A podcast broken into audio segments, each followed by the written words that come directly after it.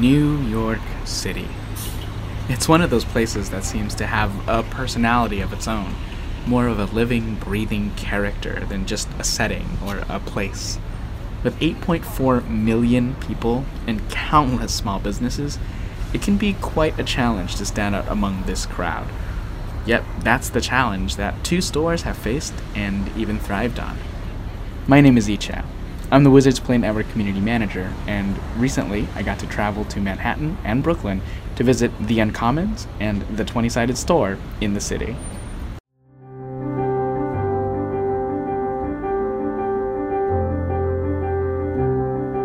You're listening to the Wizards Play Network podcast.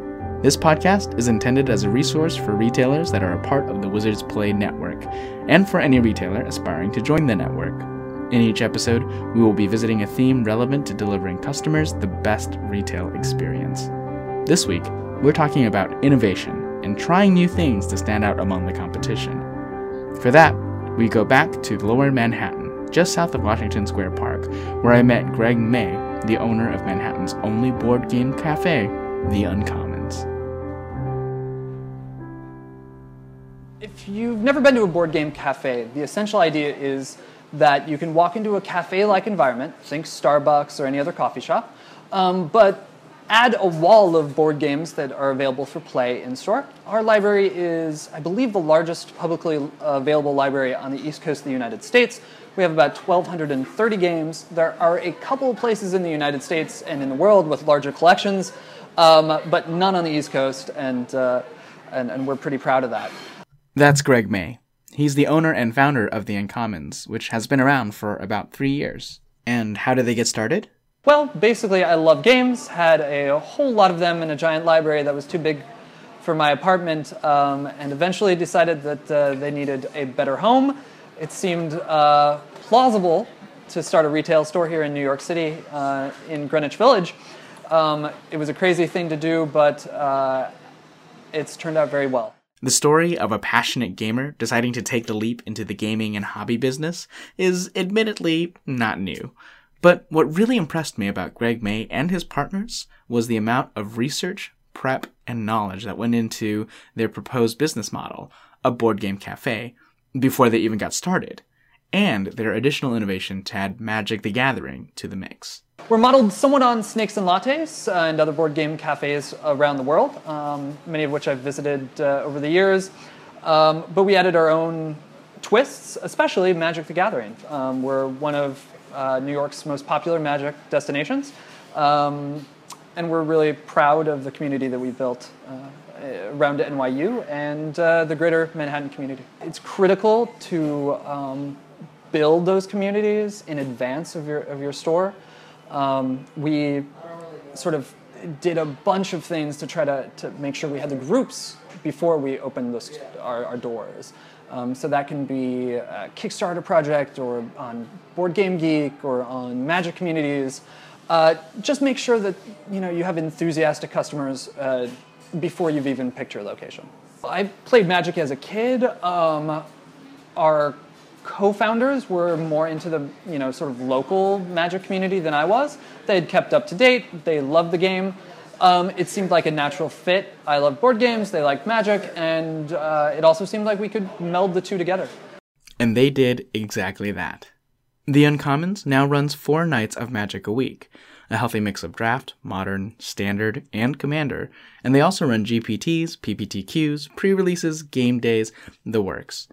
They do all of this within a very cozy store space. Real estate in New York, after all, is no joke. We seat about 64 people. We have 800 square feet. Um, if you know anything about stores, you'll know that those numbers don't make a lot of sense. That's a Tokyo level um, of, of, seating capacity for a space that size. Um, and we fill up every single day, just about. Um, we have two hour waits on the weekends. Um, and yeah, so we, we get a lot of Magic players. And about how big is your community right now? Um, that is very difficult to say. Uh, that's because we get a lot of tourists. Uh, New York City is a, is a tourist destination. So our metrics are way different than most stores around, uh, that I've seen. Uh, I'm in touch with dozens and dozens of uh, store owners and, and, other board game cafes. Um, we're kind of off the charts for our location and our size. We, the size of our community uh, changes whether school is in session um, or not, um, the popularity of the set, uh, as well as just the normal vagaries of, of New York City. Uh, so, uh, being in New York, uh, I imagine you guys get a pretty diverse clientele and things like that. Um, what do you guys do to help create uh, an environment that's really welcoming for everyone and, and, kind of encouraging new people to start playing? Uh, sure, we consider that perhaps our strongest suit. Other places certainly can be cheaper, can be bigger, uh, you know, bigger. Um, they can even be a little bit more comfortable. Um, we pride ourselves on creating a really welcoming environment. Um, we have, of course, really, really good coffee, locally roasted. Um, we have a variety of food and snacks. Uh, you don't need to bring in your own or leave. We have really interesting, uh, you know, drink options, and uh, we also uh, have a, a, real focus on having staff that are welcoming and friendly. Um, we try to build a really inclusive community, uh, one that's open to all levels of play, um, one that's open to people of all types from around the world, um, and uh, we really strive to encourage that sort of inclusiveness. And it's, it's worked out really well. Uh, we don't have some of the issues that I know plague other stores. Um, we tend to be a fairly welcoming and friendly slash semi-casual environment, meaning that if you're looking to be a grinder, it's not the best place, you know, for, for you. And the flip side of that is that we have a lot of kids, a lot of um, younger players, a lot of newer players uh, who can feel like they're engaged, like they can learn the game. Um, and the competitive folks, we do host GPTs, PPTQs, other events. We're, we're pretty strict and competitive. That's awesome. That's really cool too, and I'm sure challenging to strike that balance between all of that. Um, absolutely, absolutely. Um, you know, it helps to have an, enough kids that we can have a kids draft. We can fire a pod of you know eight people. Um, and, and be pretty confident that they're all on a, eh, a somewhat similar you know playing field. Um, and then as the night goes on, uh, of course, more and more adults and uh, more competitive uh, uh players get, get involved. Looking around, I saw the philosophy of diversity and inclusivity that Greg spoke about in action. Various people were hanging out, drinking coffee, eating snacks, and playing games. A young couple chatted quietly over a board game, while a group of players argued loudly over a deck building game, while two girls laughed as they played a nostalgic game of Guess Who. By providing a welcoming and inclusive atmosphere, the Uncommons captured a wider demographic of customers than is often found in a lot of game stores, allowing them to reach more people and increase their business. All that growth and attendance isn't without its challenges, though, especially given the tight quarters due to Manhattan level rents. The biggest challenge we face is probably trying to strike a balance between the different communities. Um, we do get crowded. We do get um, uh, long waits, and, and that can be upsetting and frustrating, especially for customers who may you know, travel a long distance, or maybe if you're a regular Magic player and it turns out that we just you know, don't have space that night for you. Um, uh, you know, we've, uh, it's, we've already launched the pod or whatever, and, and there's just no additional table space. That, that's probably the biggest challenge that we work with. Um, is, is simply space. Given the challenges with the limitations on space, I couldn't help but wonder if maybe the Uncommons would have been better served moving somewhere outside of Manhattan where rent was a little more reasonable and they could have gotten a bigger space. However, Greg didn't see it that way. Well, the, the first thing I, I can say is location, location, location. Those, you know, that's definitely true. It's, it's may seem rough in your first couple of years uh, looking at that rent bill, but uh, that extra rent that's you know likely the case is almost certainly going to be worth it. That certainly seems to be the case for the Uncommons, located at 230 Thompson Street in Greenwich Village, just south of Washington Square Park in New York.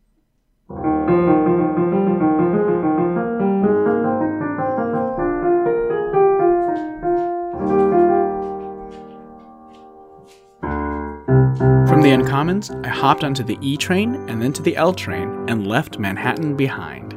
After a short ride, I emerged from the subway into the heart of Williamsburg in Brooklyn.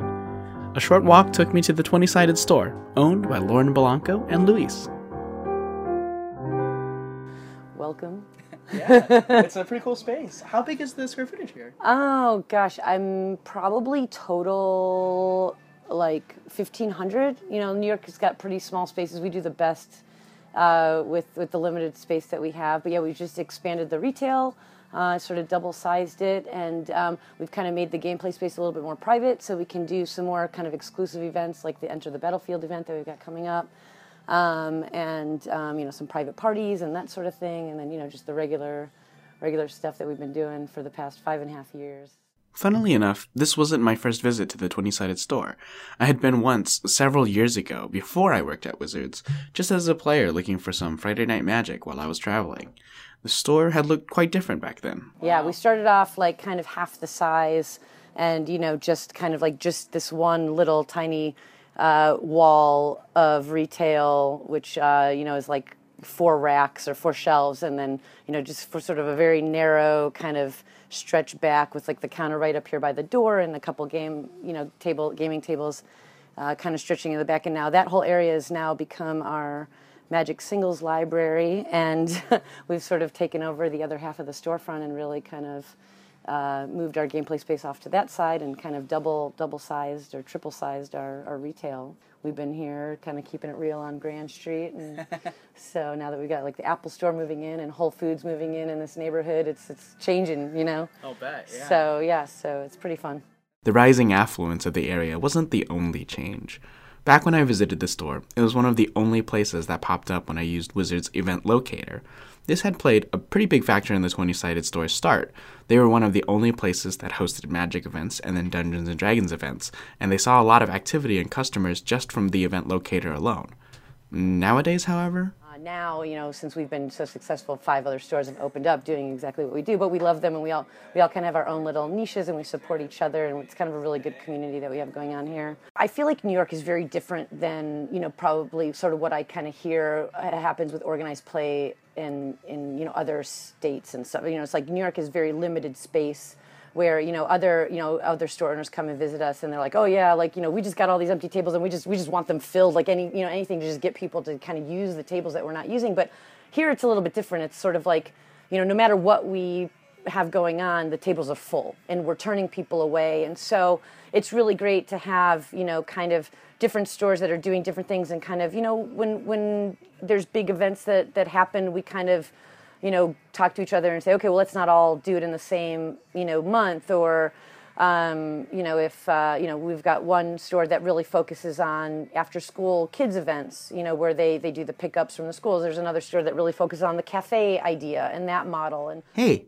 I know that place. we really have the retail store and the magic card singles and, and really kind of focus on, on sort of um, you know supplying in that realm. So there's it's a very easy way to say, okay, well if you're looking for that kind of thing, you know we can recommend something else that might be good for you. And so there is really sort of this great community that kind of just stretches beyond sort of what we're doing. And you know, and I've been trying to kind of reach out and give advice and um, you know be present sort of in the, in the larger community and help newer stores sort of you know uh, with some of the, the things that we already figured out, you know, sort of through, you know, trial and error. Now it's like, okay, well, learn from my mistakes and let me help you and, and give you sort of resources and tools and, um, you know, maybe handouts or, or things that we've kind of created to kind of, you know, sort of manage things from, you know, manage the, the volunteers and the people that you have. Because I, I think there's no shortage in people who want to, you know, DM for you or want to help help out. And, and how do you kind of make it so that those people are actual, actually helpful to you by, by giving them sort of you know kind of you know sort of guidance. And, and that i think is kind of you know something that can be a little bit tricky that you don't really think about It was very exciting to hear that New York had a Wizards retailer community that worked together. Out of the many communities that I visited this year, those retailer communities, such as New York and Austin, Texas, that innovate and then share their discoveries, have in turn created some of the strongest and fastest growing player communities. A more crowded field of stores, however, obviously also poses other hardships as well, including how to further stand out from other stores and clarify your brand identity.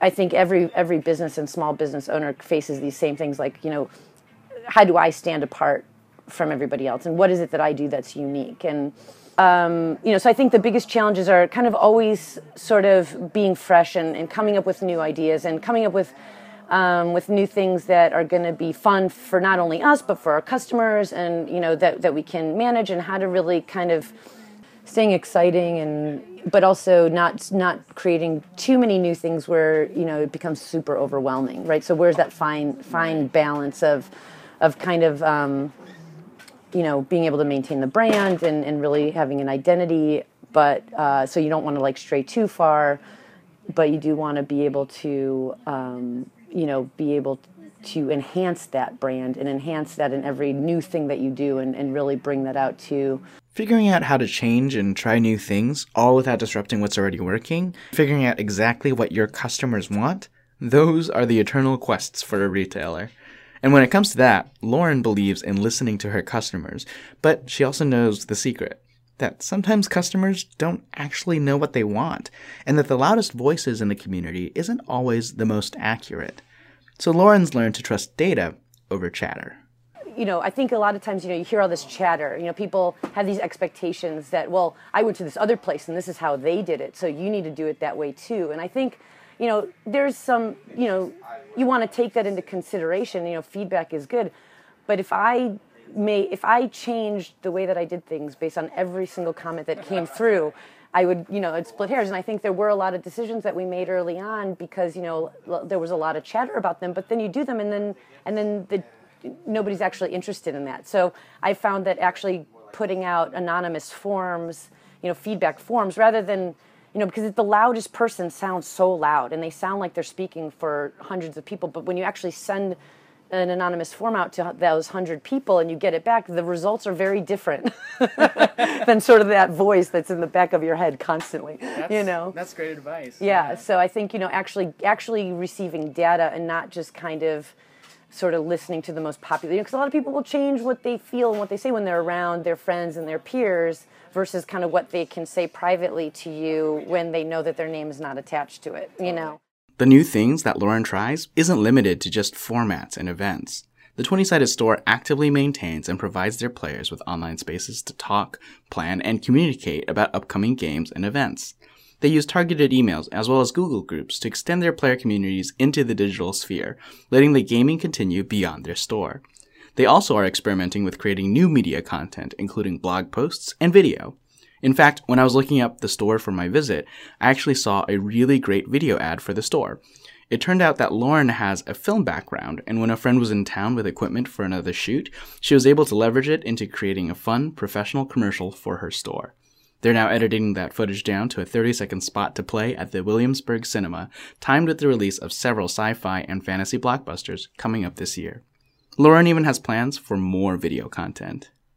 Um, hopefully, eventually get into uh, doing some more video and um, start up 20 sided TV. You know, yeah, cool. good, good ring, right? Yeah. Uh, yeah. So um, nobody steal that. Don't put that on the air. I got a patent it. Right? Yeah, yeah, patent pending.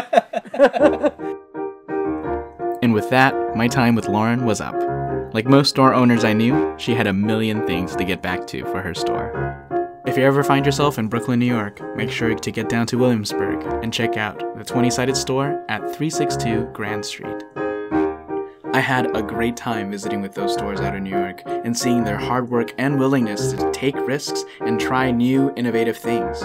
One of the best parts of my job is getting to share the great ideas and input from retailers like Greg at the Uncommons, Lauren at the 20 sided store, and also making sure their voices, as well as your voices, are heard within Wizards so that we in turn can do a better job as well.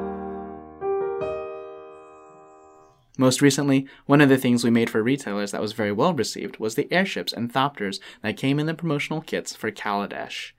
I got to sit down and talk with someone who worked very hard to bring these ships from plan into reality, and he in turn shared with me how the direct input from retailers really helped to shape that effort. So, uh, yeah, can you just say your name and uh, your role here at Wizards? Sure. Uh, Paul Hagen. I'm our uh, senior manager over trade marketing, uh, which means that anything that winds up in store, be it uh, marketing materials, kit materials, or any communication that goes to retailers, winds up running through my team. So I wanted to talk to you today about the airships that recently came out with the Kaladesh uh, kit, mm-hmm. and I know that a lot of retailers really enjoyed the airships, and I'd love to hear about how this came about uh, and how they got to be designed and implemented in store. Sure. So. Um, we started conversations. Uh, we start pretty far in advance on most uh, on most kit materials because it does take time to build them out. Uh, and initially, we were looking at uh, the Kaladesh kit having uh, the poster that wound up in store, uh, the gorgeous, gorgeous art depicting the the, the Inventors Fair. And then we were thinking, oh, well, we'll do some Thopters, we'll do the standee, we'll have all, all, this kind of this eclectic mix of thing, all things Kaladesh.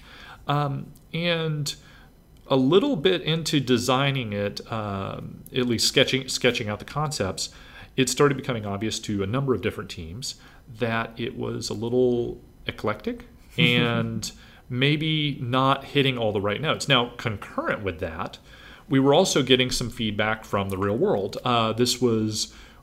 God, at that time we would we had already heard feedback a long time ago about the Garruk standee and how big it was, uh, and we also were hearing uh, uh, not we weren't yet at the hearing feedback about Avacyn, but we've had this recurring theme of the size of standees in different markets. Uh, in particular, uh, Japan or Latin America, their uh, stores tend to be uh, tend to be smaller. Um, versus you know North America, we can have a much larger footprint. So uh, we're hearing this and going, well, so wait, we have to downsize the standee.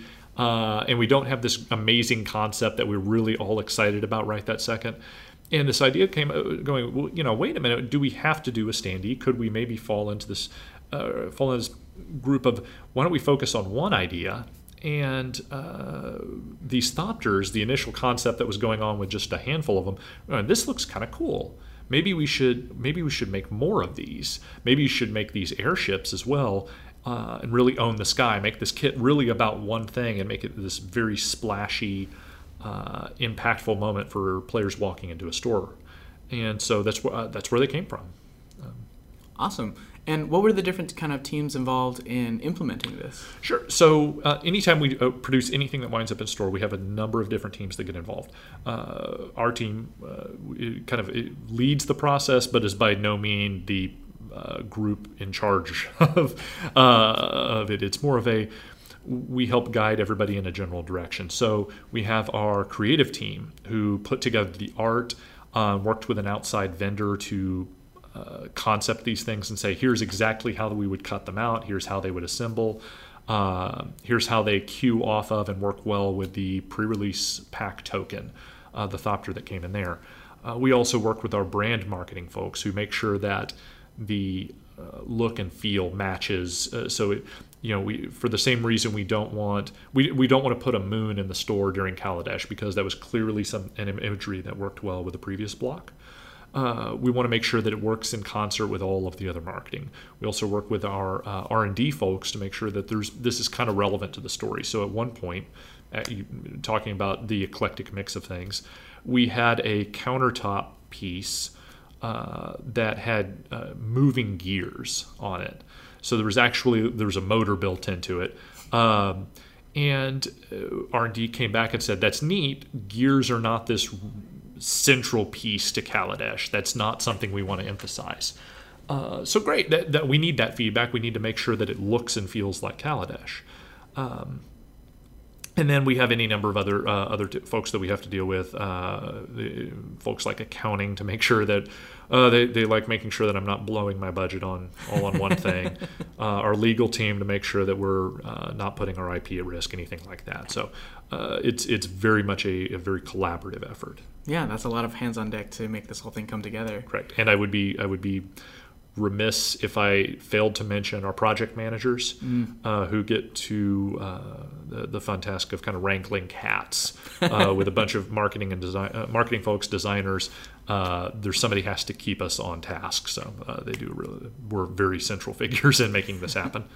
Awesome, and I know that the ships are kind of really amazing and intricate and you know, very honestly, a little challenging to build as well, right? Yeah. And and so the design from the engineering point of view is very impressive. And uh, is this kind of complexity something that uh, retailers are going to see in future kits? Oh man, uh, we have nothing anywhere near this level of complexity on deck right this second. That doesn't mean we won't ever again. It means with the stuff that we're working on right this second, there's nothing there right now.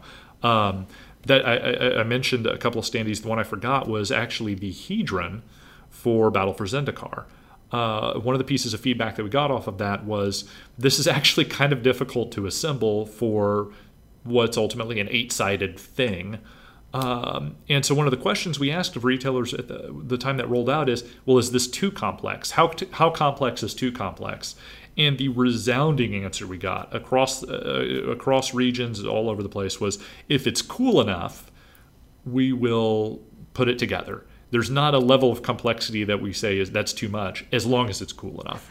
So um, i'm not saying we took that as a challenge but that was that was actively discussed when we were looking at these things going oh my god they're so complex. Is this going to be okay?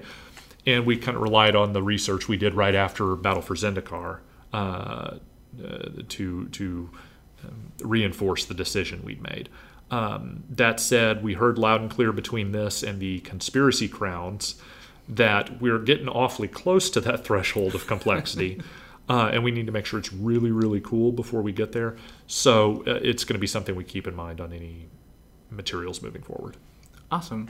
Uh, and in general, when we start thinking about kit materials mm-hmm. for upcoming sets, what is the process of that like? How do you how do you even start the brainstorming process of what you're putting and how you're putting it all together? Sure. So um, with, e- with each set, we put some amount of marketing materials out in the uh, out in stores. Uh, so, for example, every every set has a poster that highlights events, right? So we want to make sure that there's a couple of needs, uh, firm needs that go into each set. Um, after that, we we look in as part of a greater uh, campaign campaign planning.